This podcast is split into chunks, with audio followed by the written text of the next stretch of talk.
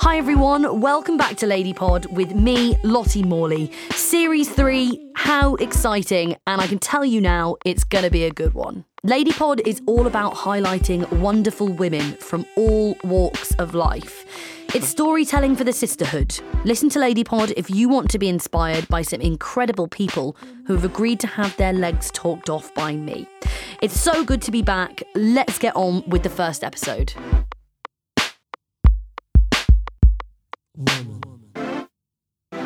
And we're back with a bang. My first guest for this series is author Millie Gooch, former drunken party girl and the founder of the Sober Girl Society, a community for sober and sober curious women around the world. I won't go on too much. Let's hear it straight from Millie. Hello, Millie. Thank you very much for coming on the podcast. Oh, thank you so much for having me. Start off by telling me a little bit about yourself, Millie. Yeah, so my name is Millie. I basically am a retired binge drinking party girl, um, which uh, I stopped drinking. So it was February 2018. So literally just over three years. So I had my three month sober anniversary last week.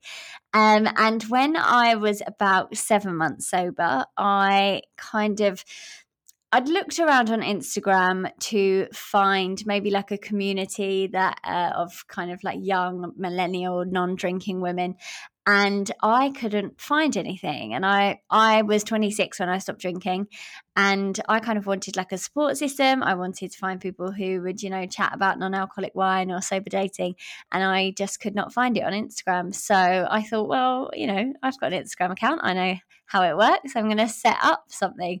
So I set up Sober Girl Society. And at the time, I thought it would be, you know, like 10, 15 of us maybe having a little chat. Um, and today it's now a platform of 125,000 people plus. So that escalated quite quickly. Um, so now I sort of, that is pretty much my full time job. Um, I've just written a book and then I spend the rest of the time kind of like organizing events, running our blog, doing lots of initiatives around not drinking, basically. God, that's amazing. 125. And I mean, I'm assuming not all 125 of those are uh, strictly sober, do you think? No, I don't think so. I think, I mean, we advertise it as a platform for sober and sober curious women. So we get a total mixture. I would actually oh, say okay. it's probably about half and half. So you kind of get people who will do long stints of sobriety. We get a lot of people joining us in dry January and sober October and it's really good because then they kind of like stick around. Once they follow the page they kind of get a little bit more involved and you kind of notice a shift in their drinking habits. They'll kind of say oh i've joined for dry january and then they'll message six months later and be like you know since dry january i've kind of stuck around. I've become a little bit more mindful of my drinking. So yeah it's not necessarily complete teetotalers we we get a mix can you tell me your story then? Your story about what made you think actually I'm gonna I'm gonna give up drinking? Yeah, so I always say I was kind of like a latecomer, really, in British terms, to drinking. I didn't actually really do the whole like 14 year old drinking on a uh, drinking in the park kind of thing. I actually didn't start drinking until I went to university. So I am an August birthday, which means that I'm like the last one to turn 18 in the year.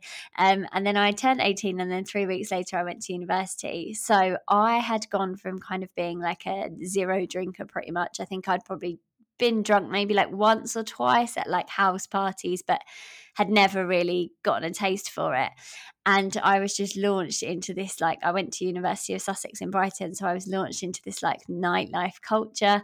Um, I always said that I wanted to like work when I was at uni, so I worked in like multiple bars. I worked in a vodka revolution, which is not the greatest place to work if you uh, are trying to cut down on your drinking. So um, I yeah, kind of got really heavily into boozing at uni. Um, when I left uni, I kind of then went into fashion and I went into journalism. And I mean, you will know the media is quite a notoriously boozy industry. You go to a lot of kind of work parties, and you know, as soon as you go in, you have like champagne thrust in your hand. Um, so I kind of, I kind of worked in that that sphere for a while. And all the while, my drinking got very slowly but progressively worse. And it kind of started more as I would experience more memory gaps. I would have blackouts. I wouldn't remember how I got home. I would go out uh, and then I would go like fall asleep on the train home, end up thousands of well not thousands that's an exaggeration miles away from my home. Um at the end of at the end of the line i'd wake up you know some nice train attendant would have to wake me up and then i'd have to get 200 pound uber home.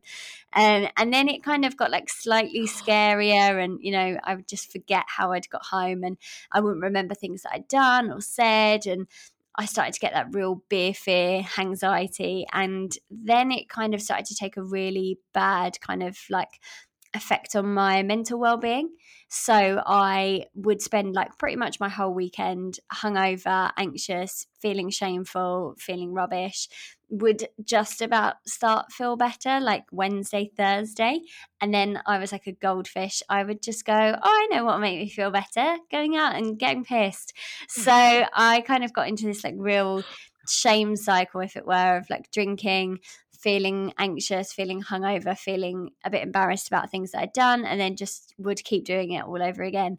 And then, yeah, February 2018, I woke up, I had an almighty hangover. But I always say it probably wasn't the worst hangover I've ever had, but it was just one of many. And I woke up and just said, like that's it i don't i don't think i can drink ever again and i downloaded the unexpected joy of being sober because i'd read an interview with catherine gray about three weeks before on the tube in stylist i downloaded it and that was it. It just changed my mindset on drinking and sobriety and and it sounds really silly to say like a book can just change everything you believe in but that is what it did for me. And yeah 3 years later here we are God, there are so many relatable things you've just said. You know, the whole beer fear, uh, being a goldfish. You know, everyone says, "Oh, I'm never drinking again," and it's like, it's like a bit of a joke, isn't it? Because you're like, "Oh yeah, see you on Saturday." Everyone says those things. Do you think there was like a, a eureka moment for you where you thought, this is too far or was it just a combination of all of the things you've just said? I think it was a combination to be honest because i think when you hear like oh it was just that day and i just stopped and was like okay like that's it now i'm done but i don't think it was e- uh, like as easy as that. I think it was the combination of many hangovers of being like i'm never drinking again. I think that was probably like the 47th time i'd ever said it. So i don't think it was like one eureka moment but i think reading that book kind of like really solidified it because I always say like it, it sounds really silly, but up until that point, I'd never really thought of drinking as something that I could take off the table. And I think this is like a particularly British thing is that we always feel like we have to make it work, whether that's like, oh, I'm just going to, you know, do dry January and try and reset it, or, you know, I'm only going to drink at the weekend, or I'm going to make sure that I don't have more than two or like you put all these kind of like different rules on yourself um and i had been doing that for years and found it quite exhausting but it had never occurred to me like oh actually you could just become a non-drinker. And until i read that book and kind of saw someone who was a non-drinker living this like great fun sober life i thought well i i like it just hadn't occurred to me which sounds really silly. So that wasn't necessarily a eureka moment, but it kind of like solidified that as a right, yeah, now is the right time. I don't think it sounds silly at all. I think it's so deeply embedded in our culture. You're working at Revs, like, come on, you do, that's a that's a pretty difficult thing to say no to that. I just think that's that's quite difficult. When you first gave up drinking, was there was it like a complete cold turkey, or were there points where you sort of said, "Oh, actually, maybe we'll start next week," or you know, you you did you was it like that was the day you did it and that was it? Yeah, that was the day I did it, and that was it. But I think because before that, I'd done Dry January, I'd done Mini Sober October, I did. I think it was before Dry January was even called Dry January. It was Dryathlon. I did that. Um, I once gave up alcohol oh. for Lent. Um, I I'd done my fair share of like trying to make it work and trying to moderate. So I think it it was a case of yeah that day just going that's it now and then cold turkey. But I think this had been a culmination of like five or so years of like trying different avenues. So I think that day it was done. But I wouldn't just say it was oh yeah one day I just woke up and I just decided I wasn't going to drink anymore. Like I don't don't think it was like that. Yeah. And what do you think of things like dry January and sober October? Are you a little bit like absolute? Are you like go for it, try it out, or are you just sort of looking at people going, "Oh, part timers"? What do you think of that? No, I. Do you know what? I really don't like the mentality because I know there is a mentality from some like full time sobriety people that would say part timers, but I'm a big harm reductionist, and I've got so many friends that like drink mindfully, are sober curious, and I think they are such a good way in for people. Um, even if it's just like they do dry January and they do sober October, and that's two times of the year where they have an excuse because I mean, it would be amazing if people didn't need an excuse, but often they do feel like they do because they know they're going to be asked, well, why? So if they can say, oh, I'm doing like I'm doing dry January, I'm doing sober October, and that leaves like whoever's asking them leaves them alone, I think that's great. And also, like, I know from experience, uh, we get so many people come to us in January who then stick around. And like January the 1st, I had so many people tag us in a post that was like, it's my year sober today, it's my two years sober today. So people have started it in dry January and carried it on. So I, yeah, I hate like, Oh, any wow. kind of you know discouraging people from taking part because I, I would actively encourage any kind of time off even if that's a week even if that's taking a weekend off if you drink every weekend like any kind of harm reduction is is good in my books. Do you think you had a problem or was it something that you just thought you, you had control of but it was just a bit out of hand yeah, no, I don't think I had control over it. I do think it was a problem. I think this is also like a massive wider conversation is that like when it comes to drinking problems, we think of one typical problem. We think, you know, rock bottom, 40 year old man drunk on a park bench. Like that's what we think. We don't think of problems as like a binge drinking problem or like this problem it's kind of one problem and that's it. But if alcohol is interfering with your life if it is causing you distress if it's making you do things that you don't want to do that is a problem. Whether it's that you're waking up at 10 a.m and you know putting vodka on your cornflakes that's not really the point. It's is it a problem in your life? Then yes it's a problem. And it was a problem in my life even if i could say go two or three weeks and not have a drink, when I did drink, it was a problem. Yeah, no, I totally see what you mean. I, I and actually, I, I can relate to that. I, I do drink. I'm not sober, but I don't drink for weeks on end, especially in lockdown. We just don't drink at home really, unless it's like you know a birthday or Christmas, things like that. Uh, and, but then when we do go out, we drink loads and i me and my friends just drink drink drink you know so i can completely relate to that uh, so did you know anyone else that didn't drink or were you the first of first of your friends I was the first of my friends. I didn't know a single other person who didn't drink. I knew, like, I have friends who are kind of, I would say, more sober curious, but I didn't know anyone that was completely teetotal. So that concept felt completely alien to me. God, that is mad. That I actually think that is um quite brave of you to sort of be like, I'm going to do it. I don't want to drink anymore. I find it it's being it's problematic for me, and I'm just not going to do it. Yeah, I think uh, looking back now, I think it was very brave. But at the time, I just felt so like low and so desperate in a way to like feel just anything unlike I was feeling. So I kind of I was like, I just have to do this for me. So now when I look back, I'm like, God, yeah, I was quite ballsy actually. but at the time it just felt like that was the only option. Mm. And did you find it difficult? Yeah, a hundred percent. I think there's there's kind of like things that I thought would be hard that weren't hard, and then things that I found really hard. I mean, one of the biggest things that I didn't even realize would be a thing is that I I mean, like as an adult, I'd pretty much suppressed every single emotion by drinking, whether that was stress, heartbreak, shit week at work. I would take the edge off with a drink. So when you're all of a sudden faced with all your emotions, you're like, okay, well, I don't know how to deal as an adult with all these feelings that I have. Like, what do I do with them? So, like, that was something that I didn't even think would kind of like come up from it. I thought it would that the hard things would be the socializing and the dating and all those things. I didn't realize there would be like a whole other layer. And and also it's like for me my whole identity was kind of tied up in alcohol. So you know like every meme i was tagged in was gin related. Every birthday present i got given i could drink. And then all of a sudden when when you stop drinking it's like, well, who even am I without this like party girl identity? Like, why do my friends like me? What? Why do I like me? What do I like doing? So, it, it, you think it's just going to be not drinking, and you're going to have to learn how to like be okay in social situations without a drink in your hand. But it's like so much more than that. It's almost like learning who you really are. How did the people around you react when you told them you weren't going to be drinking? Do you think it um, affected any of your relationships that you had? Yeah, interestingly, like I always say, their reactions were quite underwhelming because I either thought their reactions would be like, that's amazing, you've needed to give it up for a while, we were all worried about you, or that their reactions would be like, you're going to be really boring, we don't want to be friends with you anymore. like I thought it would be one of the two. Um, but they were they were very underwhelmed. And I always say I think that was partly my fault because like I said, it had been like so many times of me saying, I'm never drinking again. So I actually think that they didn't think that I would stick to it.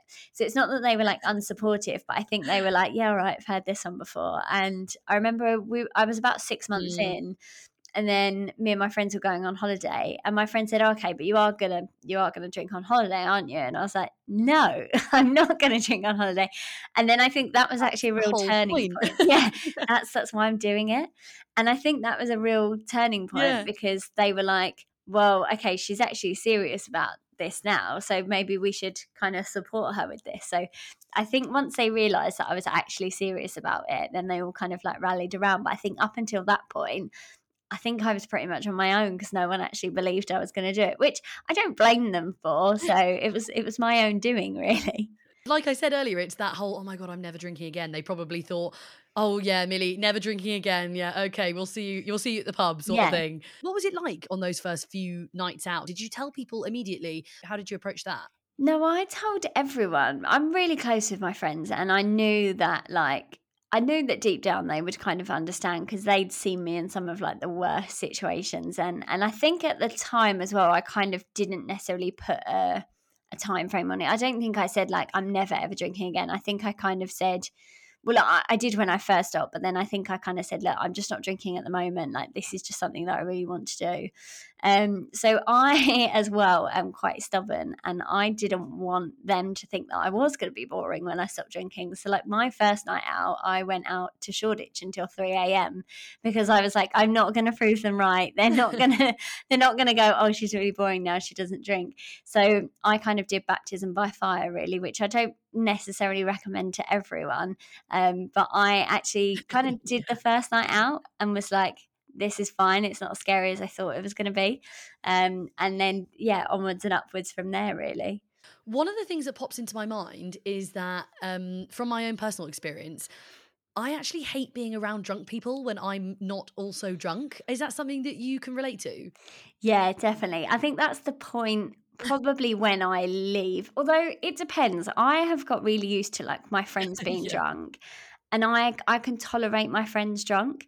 I can't tolerate drunk strangers. I think that is a real difference for me. If they're my friends, I'm like, oh, it's fine. I'm going to look after Definitely. you.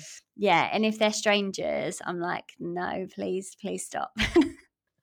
I think to be honest, even if I have had a drink and uh, there is another drunk stranger, that can be irritating, can't it? yeah, yeah, definitely if we fast forward to now, what are people like when you tell them now? Like, obviously, you must come across people that you don't know.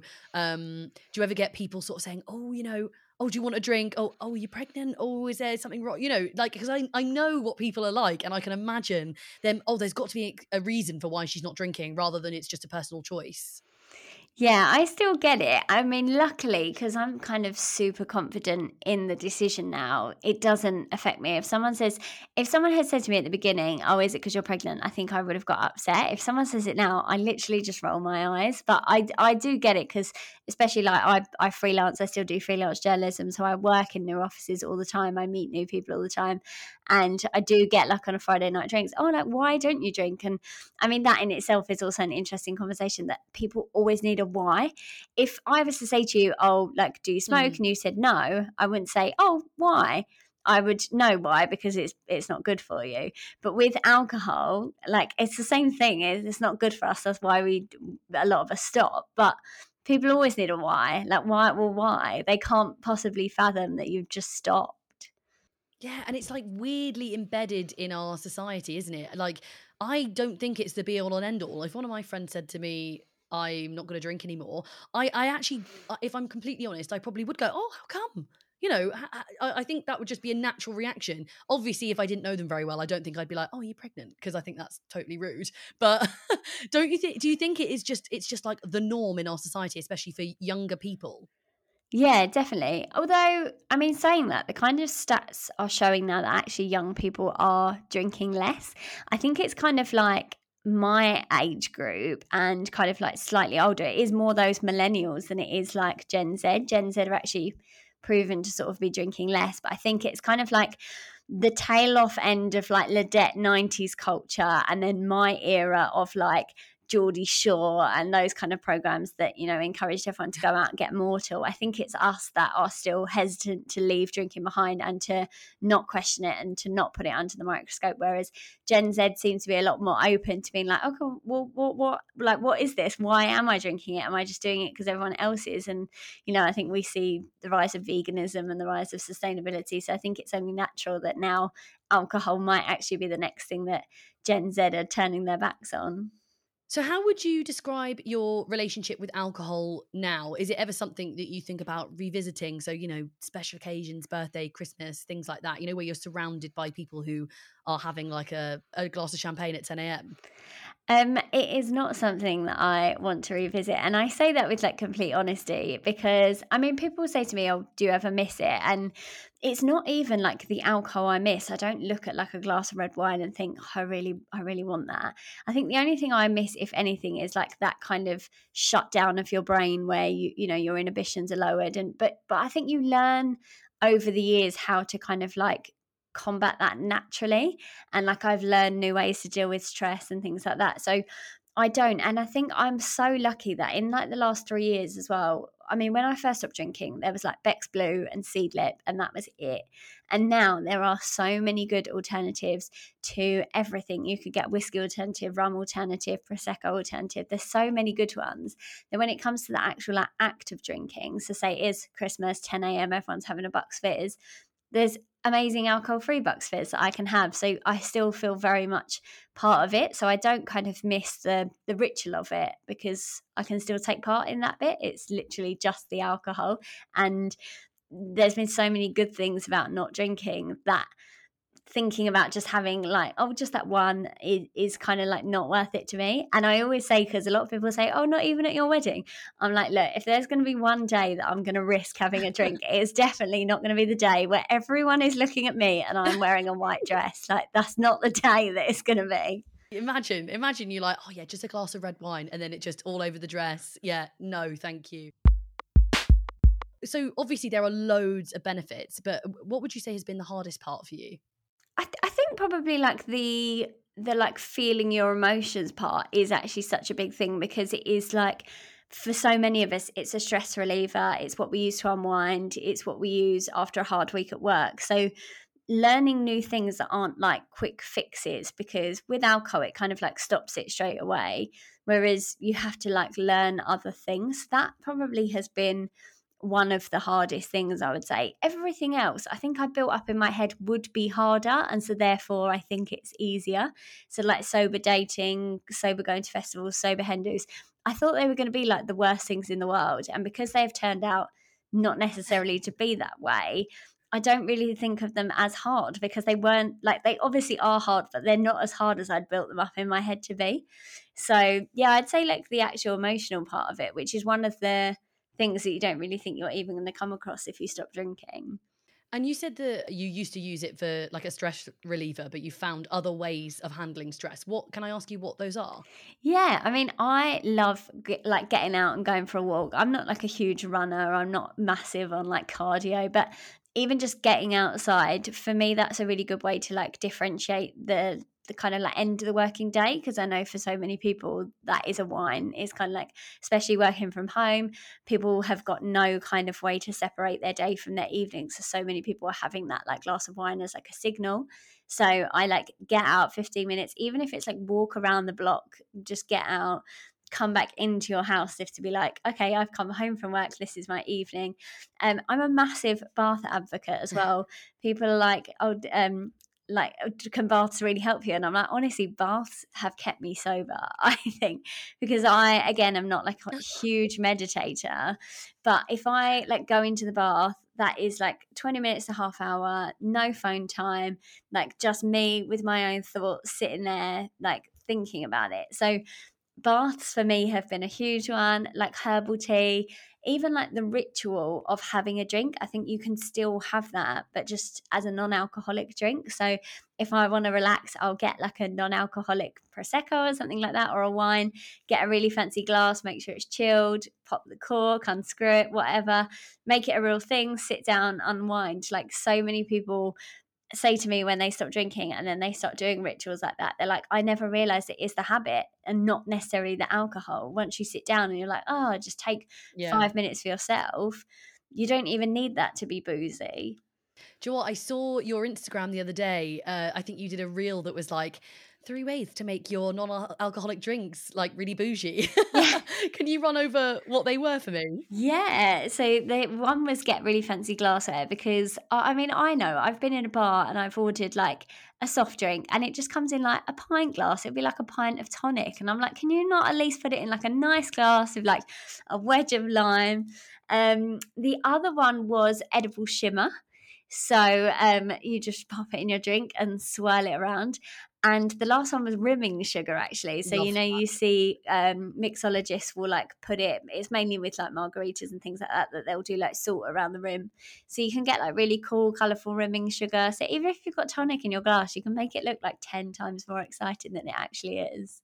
I love that. Yeah. And actually, I think you're so right. The ritual of getting a nice glass, getting the ice out the freezer, putting the night, you know, it is, and, and sitting down and being like, right, let's relax. It's It's got to be, part, I think, 50% mindset, 50% al- the alcohol making you feel relaxed. Oh, 100%. I was going to ask you, what is your, what are your favorite alcohol uh, replacements? Oh, I really like spirits. So I love kind of like CleanCo, um, Amplify. I'm trying to think. I've got a whole um, behind me alcohol free drinks trolley that I'm staring at to look at what I'm enjoying at the moment. Ooh, wow. Um, I'll show you actually. I'll twist you. Everleaf. Oh, so bougie. uh, Everleaf is great. Um, I'm trying to think what else. Liars. Lyre's have a great range. So they do, they've basically Lyre's is in the kind of like the bird is a mimicking bird. So they have like mimicked the entire back bar of spirits that you need to create alcohol free cocktails. So they've got like an amazing coffee liqueur that I use in alcohol free espresso martinis. Um, so they're really good. And I mean, so many new ones are coming to market. When I first started, there was nothing. And now I must get like a new brand contact me every week that's like, oh, we're just launching, which is like so exciting. Oh my god, I've just realized, yeah, you must get all of the uh the new stuff sent to you. That's so good. No wonder you've got a trolley. Yeah. oh, I honestly, I've um, I used to when I was living with my mum, every week she'd be like, "More drink for you." And our neighbors would always go, "God, she drinks a lot, doesn't she?" And my mum would go, "Oh, ha ha ha." promise you it's got no alcohol in yeah. it. I bet they didn't believe you. no, and when I take the bottles out, because I get through quite a lot, I take the bottles out and I can hear them clinking, and people are looking at me, probably like, oh, she drinks a lot. And I want to be like, no, they've got no booze in them. That's so funny. I can just imagine them being like, gosh, she looks fresh, yeah. right? And she's taking out six bottles of Prosecco. so where, we've talked about the hardest part. Now, what would you say has been the most rewarding part of giving up alcohol? Um, I mean, it sounds really cliche, but there hasn't been like one part of my life that hasn't been like positively affected by not drinking, whether that is physical health, finances, mental health, productivity, like just absolutely everything in my life has improved through not drinking. But if I had to like pinpoint one, then for me it is like better mental health. Um, and I think that kind of comes directly and indirectly. So, obviously, alcohol does affect our brain and the chemicals in our brain. So, removing that can directly improve your mental health. But also just things like, you know, when I was hungover, I wouldn't see daylight for like two days because I'd just be hungover in bed. I would ignore all my messages, so I wouldn't speak to anyone for a couple of days. I would not get out. I would not exercise. I would order Domino's pizza for breakfast. Like all of those things that can contribute to poor mental health were kind of happening as a result of me drinking.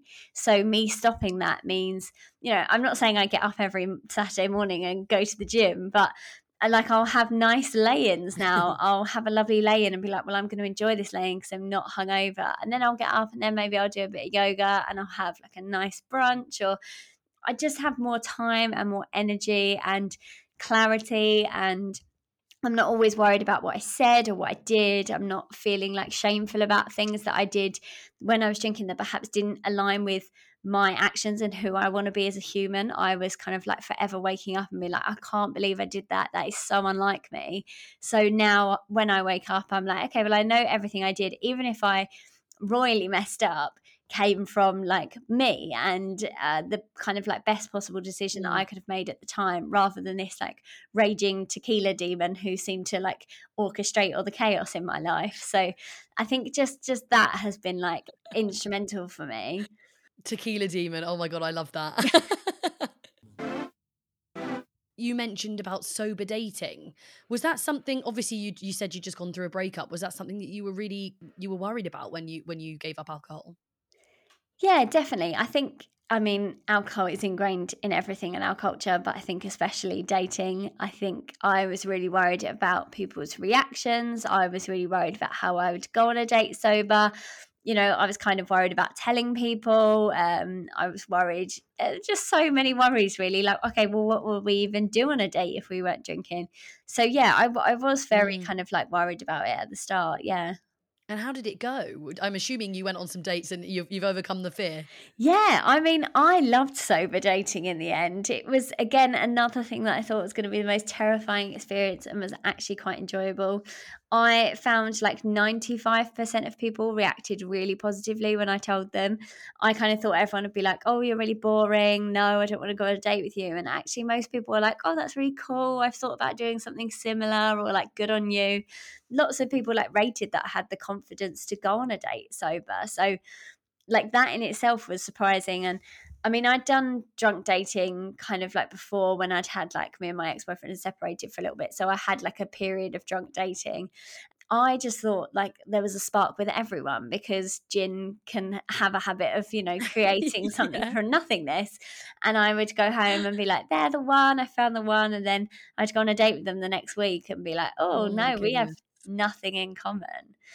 So I think that yeah, it, it just showed to me when I was kind of like sober dating, you could tell organically like if you had chemistry with someone and if it was going to work long time and you kind of were able to like spot red flags easily um, because you were quite aware and you asked the questions that you mm. wanted to ask you found out what you wanted to ask and there also like wasn't that much of a pressure to stay out all night so you know you could go and if you didn't like them you could maybe have one or two drinks and then politely say thanks i'm going to call it a night whereas when you're kind of like drunk dating there is that expectation whether you like them or not to kind of like see it out till the end and drink so i found that that portion was mm. was much easier. I always say like even if you have no plans to cut down or stop drinking, if you are dating, you should try going on a few sober dates because I honestly think it makes such a difference.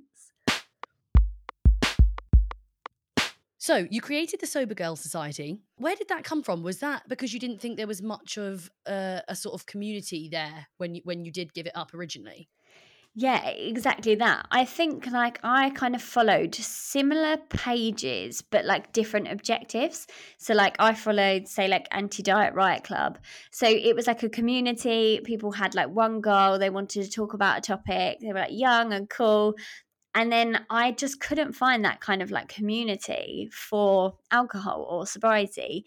And the only things I could find were kind of like recovery based um, a couple that were like US based, and a kind of few that were talking about like mummy wine culture were slightly older demographics.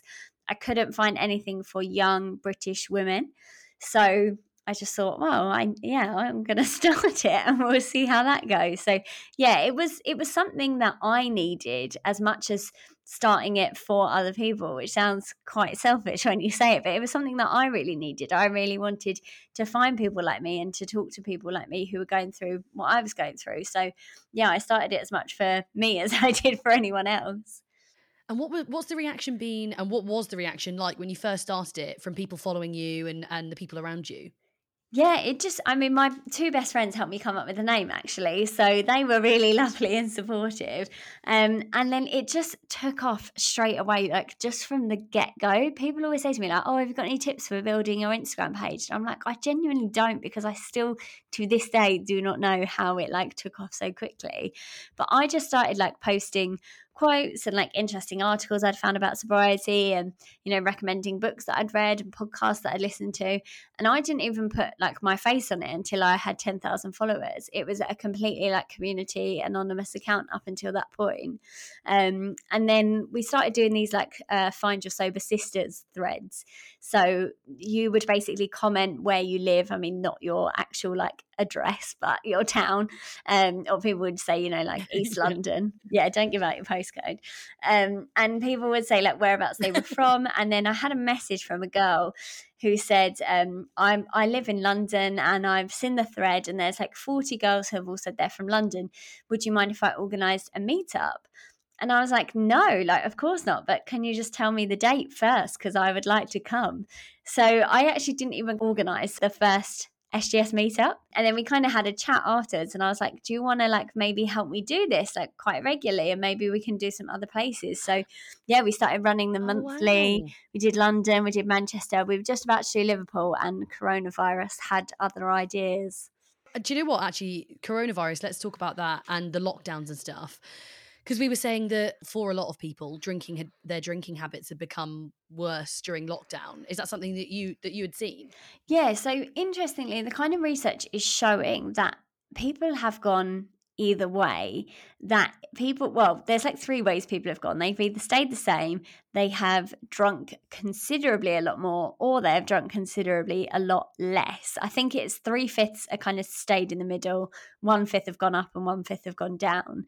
So we're kind of noticing a tilt either way in that like we've had so many more people come to us in like a hey i'm like really cutting down at the moment. Have you got any good tips or we're getting people coming to us at the other end saying hey i'm really struggling at the moment. I've been drinking a lot more. So we're kind of getting both of those two groups the ones who are drinking less and the ones who are struggling because they are drinking more.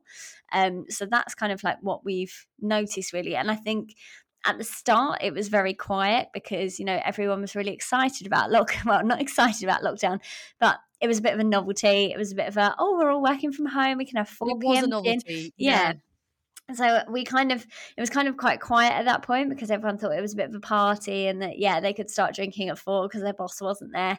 And then i think about four weeks later when people realized it wasn't sustainable anymore we kind of had like a an absolute influx of people saying you know like i, I can notice the effect on my mental health. I'm a bit worried that maybe i'm drinking too much. So yeah it, there has been like a complete uh change of drinking habits i would say because of the pandemic for better and for worse.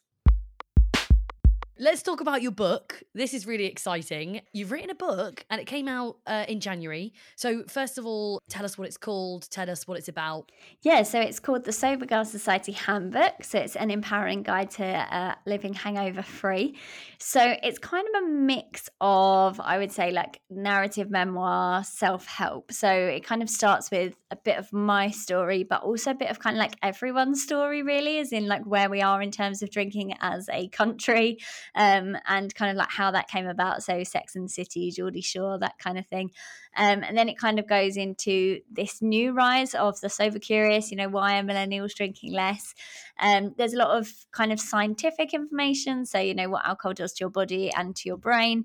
Um, and then it's kind of got real, like, practical tips on giving up alcohol. And it is basically everything I've learned in three years of not drinking. So I've done an amazing amount of hen dos, festivals, baby showers, weddings, you name it. I've done it sober. So it's like very, very practical tips. And then the last kind of chapter is, uh, of the book is kind of like an exploration of, you know, the alcohol industry, marketing tactics. It's a bit more of like an activism chapter. And, you know, if you do want to get involved in the charities in this space, here's how you can do it. So it's kind of like a, a 360 approach. it, it is everything I would have needed to know when I stopped drinking.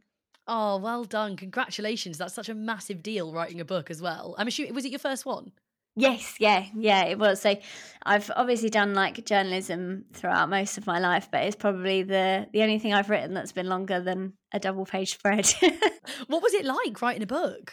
Yeah, it was it was interesting actually. So I got the the book deal in about Feb. It was like Jan Feb time, and I I really started to panic because I had three hen dos booked between like then and my deadline, which was July. I had like three hen dos. I was going on a trip to Sweden and then I got called up for jury service. And I was like, I just don't know when I'm going to oh, write no. this book. I was like, what if my jury service goes on for like the whole six months? Who knows? And then I'm not saying I manifested COVID, but all of a sudden, the world just shut down. Like my jury service got cancelled, the hen dos got cancelled, the trip to Sweden got cancelled. And I all of a sudden had all this time. So it was like every day I just woke up, I wrote, I went to bed, I woke up, I wrote. And that was how I spent my whole first lockdown. So everyone says, oh, like writing a book so hard, you miss out on so much, you can't go to things. And I was just like sitting there writing every day. So it was it was actually uh, again a lot easier than I thought it was gonna be. And then I just kind of finished it and then the world opened up again temporarily so i got to do like a few nice things in the summer which is good Oh my goodness, that's the perfect combo, isn't it? The people in charge were like, right, Millie has a book to write, so we need to think of something to make sure that she can do that. yeah. They're like, what can we do? I know, global pandemic. We've not had a pandemic in a while. Let's do one of those. Yeah. they won't be expecting that. yeah. Yeah. So I'm not saying it was my fault, but what would you say to women who might want to give up drinking or uh, sober curious or, or, might want to reduce it a little bit? What would you what advice would you give to them? Yeah i would say there's like a whole space on the internet that most people don't know about that is kind of dedicated to sobriety sober curiosity mindful drinking. Like there's a whole mindful drinking festival.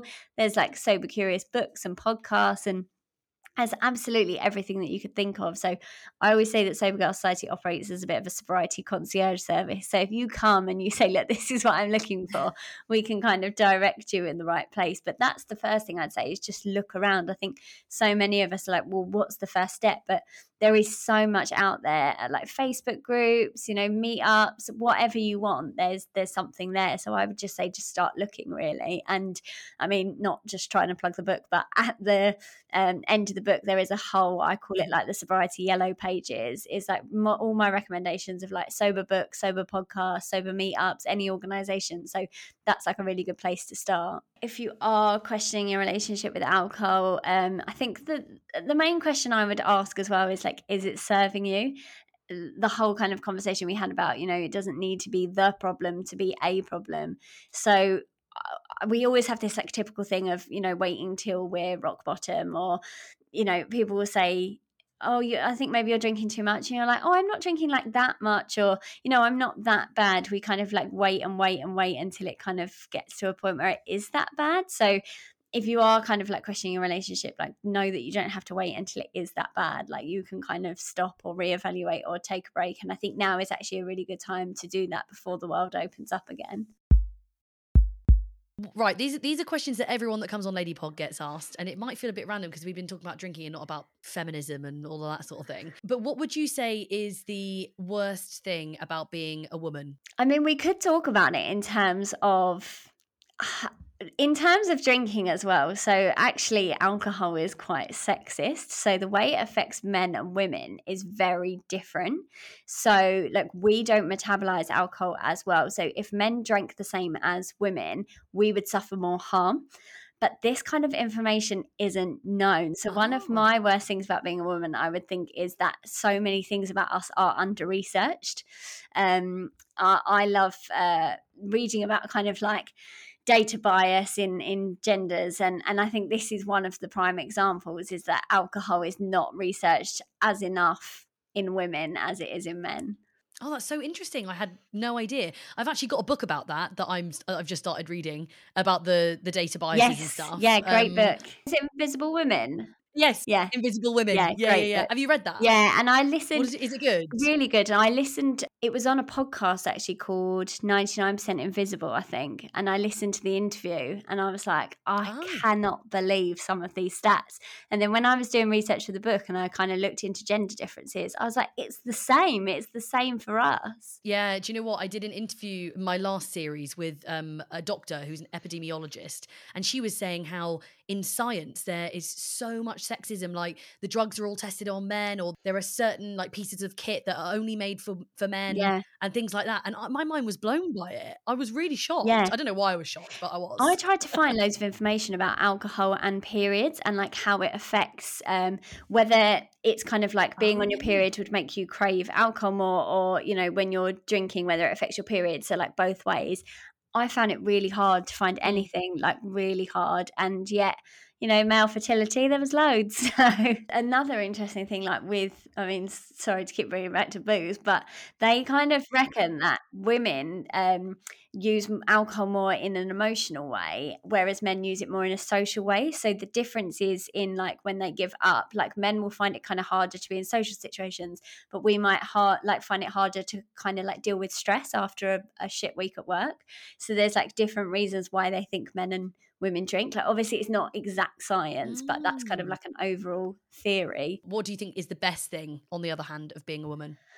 Oh, I mean, we're just amazing, aren't we? Really, the things that that we can do. Do you know what? Just like sisterhood, I I've seen so many men and their friendship groups, and I always just think you just don't hold a candle to to girls' friendship groups. Like when me and my friends are together, like everything is possible. We just put the world to rights. And I know men have close bonds with their friends, but I just think it's it's not like girl bonds. I think that's my favorite thing about being a woman is like female friendships. Thank you for listening, and a big thank you to Millie for joining me. We love getting your feedback, so if you did like this episode, please write a review and subscribe on iTunes or the Apple Podcast app. This is our third series, so if you're desperate for some more Lady Pod, check out series one and two. You can also find us on Instagram. It's at underscore ladypod. Same for Twitter. Thank you again for listening. I'll see you next week. Woman.